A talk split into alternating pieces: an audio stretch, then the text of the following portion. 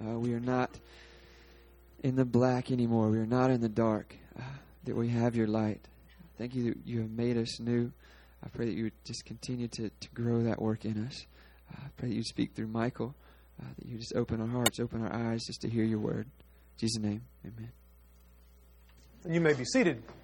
And normally at this time, the elementary and preschool depart, but on Communion Sundays, we all stay together and enjoy time as a family. Your children will not bother me, even if they may bother you. Um, so uh, feel free to, to not be worried about that at all.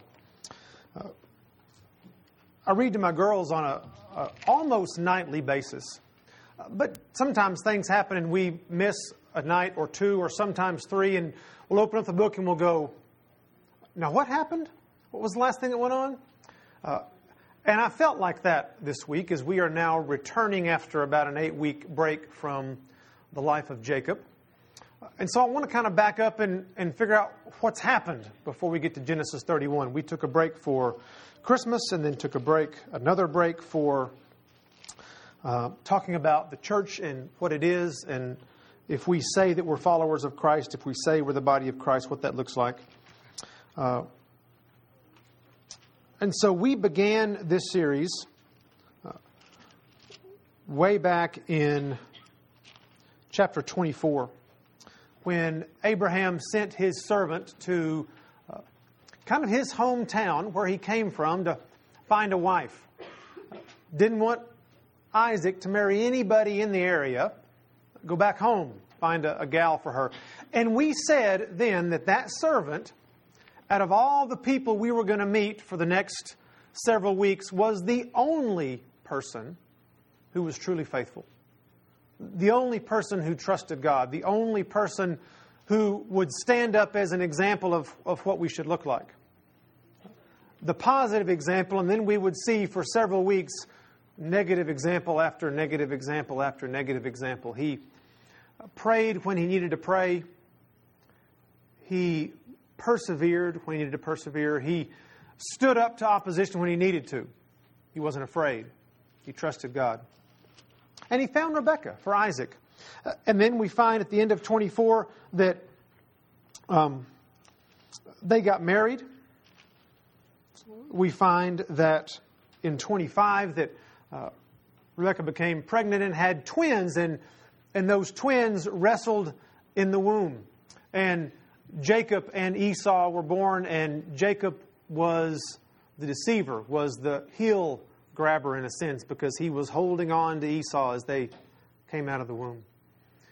And that picture, that idea of those two brothers fighting, is a continual message throughout. We learn in 25 that uh, when they're a little bit older, that Jacob uh, takes advantage of Esau. He's hungry, he's starving, and says, I'll, I'll trade you a, pot of stew for your birthright, for the, the double portion of the inheritance. And Esau, assuming he's about to die, says, oh, Okay, whatever. That's fine. Tricks him out of that.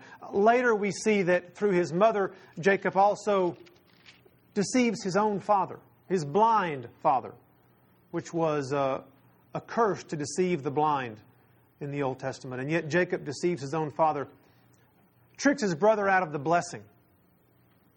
Well, Esau is ticked and ready to kill him, and Rebekah says, Hey, son, even though this was my idea, maybe you ought to leave town for a while. Go spend some time with my brother. Uh, and then when it's safe, we'll call you back. That manipulation, that scheming uh, seemed to work for Jacob, but he never saw his mother alive again. On his way out of town, on his way, he spends the night, and, and lo and behold, God shows up to this trickster, this deceiver, this uh, man who would fool his brother and trick his father, and says, Because you are a descendant of Isaac, because you are a descendant of Abraham, I made a promise, and I'm going to keep that promise and I will be with you, and I will bring you back to this land. And, and Jacob sets up a, a pillar, a rock, and he anoints it and says, This is where God must be. And then he leaves. For 20 years, he leaves. And until the last time we were together, in Jacob back at the end of November, God appears to be silent. He certainly is silent from Jacob's mouth, uh, but Jacob, in a sense, gets what's coming to him. He, he meets his mom's brother Laban, falls in love with one of his daughters, and says, I'll work for you for seven years for the right to marry your daughter. And Laban tricks him and gives him the other one. And then he says, Well, but that's not the one I wanted. Ah, that's the way we do it around here. Sorry.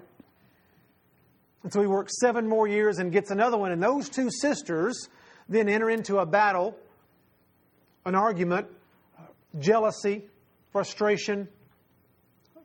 Leah was unloved but had lots of kids. Rachel was loved but had no kids. And that jealousy, that bitterness, uh, tore that family apart. And then Laban, Jacob finally decided, I've had enough of this, I want to go home. And Laban talks him into staying and, and working for six more years. Jacob tries to manipulate the situation with kind of some black magic. And what we learned last time we were together was that despite all of what Jacob was trying to do, it was God that was behind it all the whole time. God was the one that was prospering Jacob. God was the one that was blessing Jacob. And we show up in chapter 31.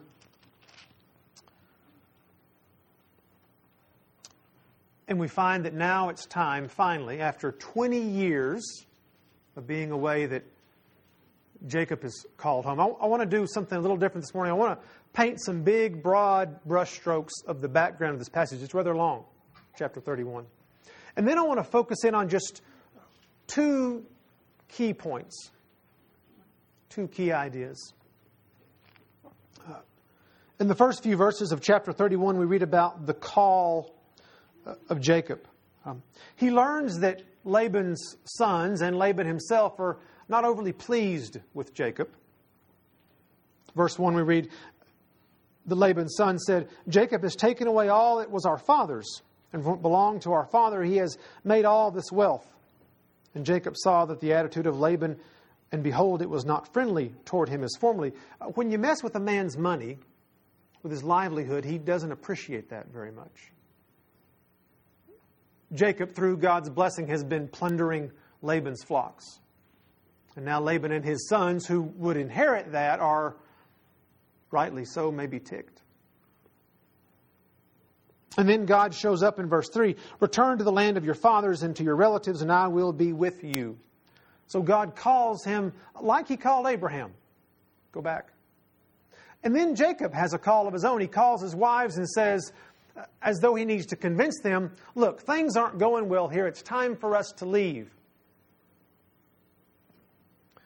Your father's treated me poorly all these years, and God appeared to me and said he's taken care of me. It's time for us to go. Uh, and for the first time, these sisters agree on something. Yeah, you're right. He's squandered all our, in a sense, our dowry. What we were going to get, he's lost, and now you've got it we better just go. The call comes from God, the call comes from the husband, and the family decides this is the best thing, and so they take off. They head west. And then, beginning in verse 22, we read a long section all the way through verse 42 of confrontation you see, Laban finds out that they've left without saying goodbye. No goodbye party. No, let me kiss my grandkids. No, let me hug my daughters. He wakes up one morning and finds that they're gone. And now he's even less happy than he was when he lost his sheep. Now he's lost his family. And he takes some men and he pursues them for a week until he finally catches them. The night before he was going to confront Jacob, God confronts him. Don't mess with him. Well, Laban shows up at the camp anyway and says, How could you do this? You didn't even let me say bye to my grandkids. Now, some of you are grandparents, many of you are parents. How would you feel, those of you who have daughters, if your son in law took your kids and your grandkids away without saying goodbye? You think Laban's got a right to be ticked? I would be. Some nice young man, no matter how well I might have been blessed while he was around, if he takes one of my daughters without saying goodbye, there's going to be trouble. But then something else happened along the way that, that I skipped over that we're going to come back to. Um, Rachel, for some reason, the text doesn't say why, as they were leaving town, stopped by the house and grabbed her father's, what the text called household idols, those things that, that he worshiped, and took them too. She stole them. Again, we don't know why, doesn't say. But he says, Not only have you taken my family, you've taken my gods away. He confronts Jacob, despite the warning from God. And Jacob says, Whoa, hold on a second. I didn't take anything, and if you can find it here, the person who took it, dead. We'll kill him. Well, here now the tension rises because we know that Rachel's got him. So Laban begins to search. He begins to go through all the tents and stuff, and in a rather ironic commentary on the value of Laban's gods, Rachel is sitting on them and the camel. God has a sense of humor. Here's what I think of your gods, Laban. He finds that there's nothing there. And then Jacob confronts him. Look, how dare you pursue me? You've treated me like dirt for the last 20 years. You have no right to come pursue me and get after me. God was right to appear to you last night. You're in the wrong. I'm right, buddy. Jacob doesn't know that his wife had stolen those things. And so Laban is left with very little choice, but he still loves his daughters, and so he proposes a covenant between the two. Look, don't treat my daughters poorly. We're going to set up a rock like, like Jacob had said. People did that. They'd set up a stone and they would make a covenant. And they would often, it would be, this rock would be a witness if you treat my daughters poorly in this land you're going to, this rock's going to see that. You're going to be in trouble. In addition, Jacob, let's make a covenant, a pact. I won't come past this rock to harm you, but don't you dare come past this rock to harm me. And Jacob says, okay, it's a deal. They have a meal, everything seems to be okay, and they go their merry way. And we look at this on the surface, and that's a bizarre story. I guess I'm, I'm thankful that Laban got to say goodbye to his kids, but I want to think about Laban for a moment because he's, he's like me or I'm like him, I suppose. I, I don't like change. Laban didn't like change. Things were going fairly well for him when Jacob was around. But now that Jacob has left and his family has left, he's, he's left, in a sense, empty. I think he's got a right to be angry, or a right to be mad. And yet, all of this was according to God's will. The change of saying goodbye, the change of different circumstances, the change of going from being prosperous to not so much according to God's will. Does that seem fair? Does that seem right? Uh, Laban wasn't perfect, certainly. Just like Jacob, he was a scoundrel, he was a cheat, he was a, he was a dishonest businessman. But nonetheless, sometimes God does things that just don't seem quite right. The change is uncomfortable. The change hurts. The change doesn't seem fair. And so, as we look at Laban's life, as we look at his frustration in the midst of his sin, the question we need to ask ourselves is how do I feel when God turns my life upside down? Do I blame him or someone else? even though I am partially responsible for the sin and the consequences of, the, of that sin. Laban's a, a minor character, but there's a, a great lesson for us. Sometimes God's will messes with our lives. messes with our comfort, messes with what was convenient for us. And are we willing to trust him? It may not be fair to Laban. I don't know how well he knew God. Certainly, he didn't get a good picture from Jacob. Certainly, Jacob didn't, didn't portray godly character in the least.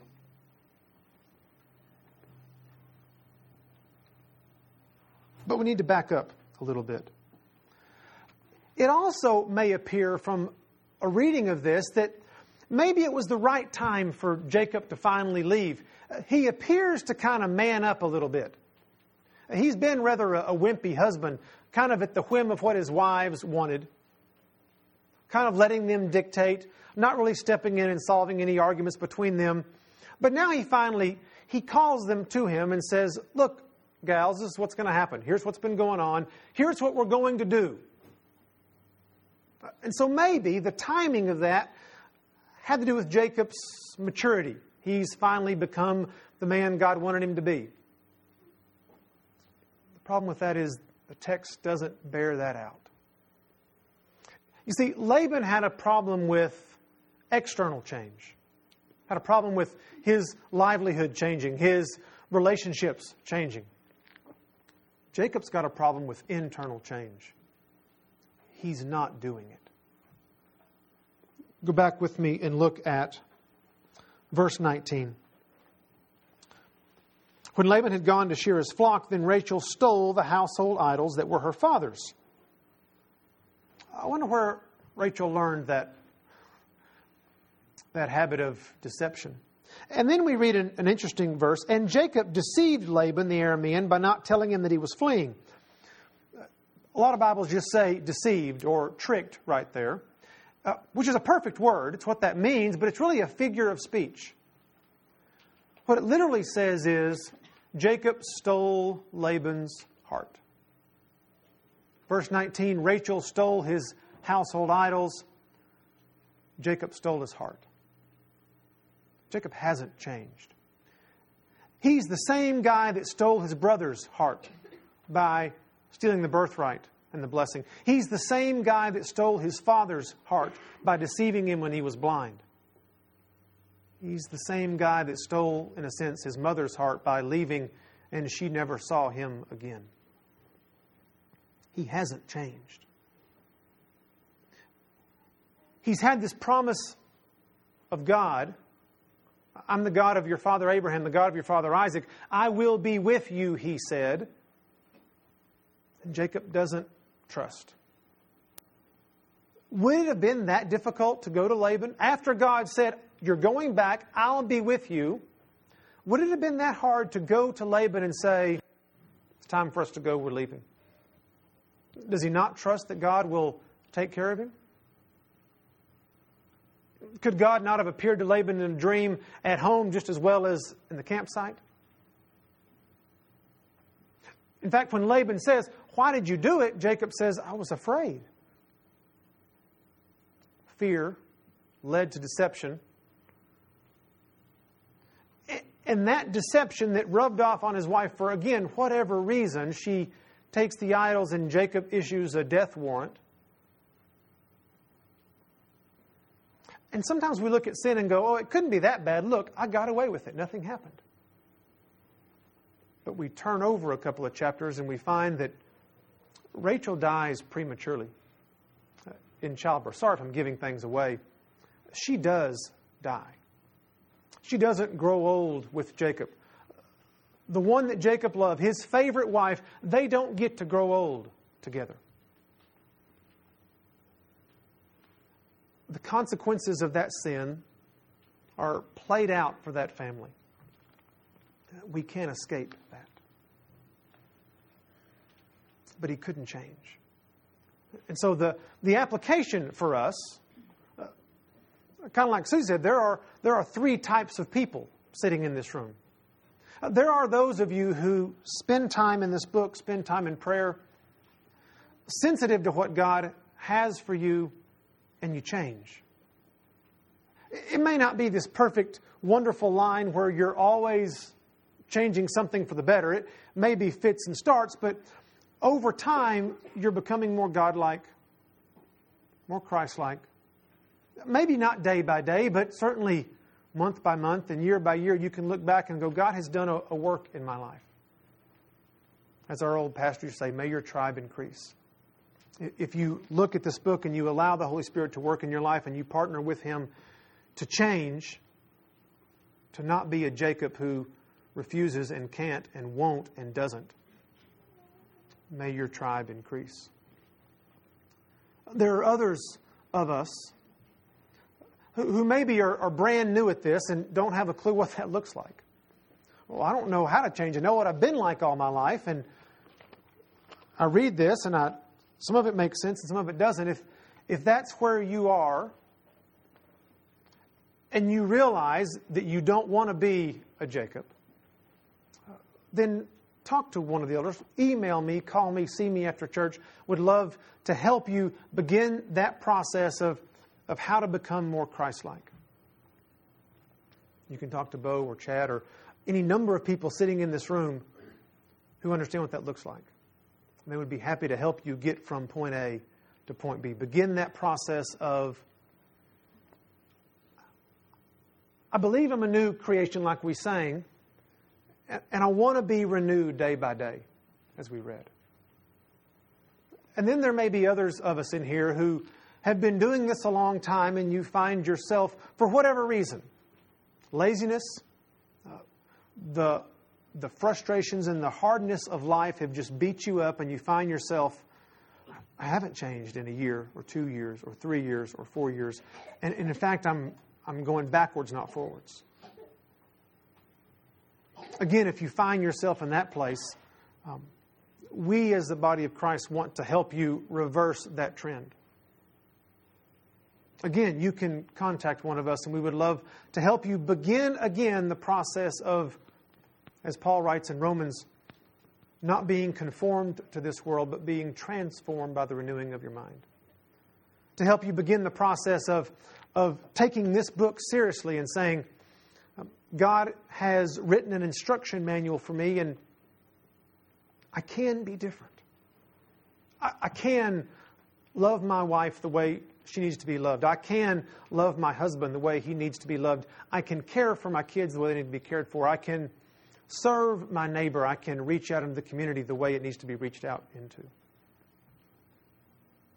If that's where you are, then please talk to someone, talk to me, call me, send me an email. Would love to help you begin that process. But that process can't happen without the Holy Spirit partnering with your will to, to do that. And that's what we celebrate this morning as we come together as a, a body of believers to partake of the fruit of the vine and the bread we celebrate the fact that it is true that we are indeed a new creation. Jacob knew God. I'm assuming most of us in here know God. But that's not all we celebrate. We are thankful, we are grateful for the fact that God gave his Son as a sacrifice for us that we might have eternal life. But that's not all this represents this is a, a meal that we don't just do once, but that we do regularly and often because it reminds us that just as we needed grace for salvation, we need grace daily to live, to change, to trust God when He does things that don't seem fair or right.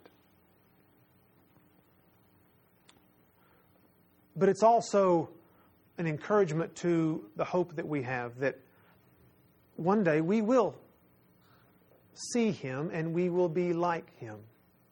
We will be changed. We will finally put off the mess that is our flesh. We will finally leave behind the mess that is this world. God will finally put an end to the mess that is the devil and his schemes against us. And so we come remembering what God has done. We come confident in what God is doing, and we come hopeful in what God will do. All through our Savior, Jesus Christ. So I don't know where you are and how you show up in this building this morning, but my prayer is is that you would uh, spend some time in the next couple of minutes as we pray. If there's something that you need to make right, would you do that? If there's something that you need to spend time before God saying, I have been lazy or careless or beat up, God, and I need help. I'm unhappy with the way you've orchestrated life, but I want to trust you. Would you spend some time in prayer, confessing those things that need to be confessed? Get right with God, and then we will partake together. those of you, I know we have all the kids in here together. Um, I trust parents that you know where your kids are in terms of their relationship with Christ, and you can uh, advise them and help them as we uh, pass out the bread in a moment and the fruit of the vine. But would you take a couple of minutes on your own and, and pray silently? You're welcome to stand, kneel, sit, however you feel. In a moment, I will close us in, in prayer, and then we will uh, partake of communion together.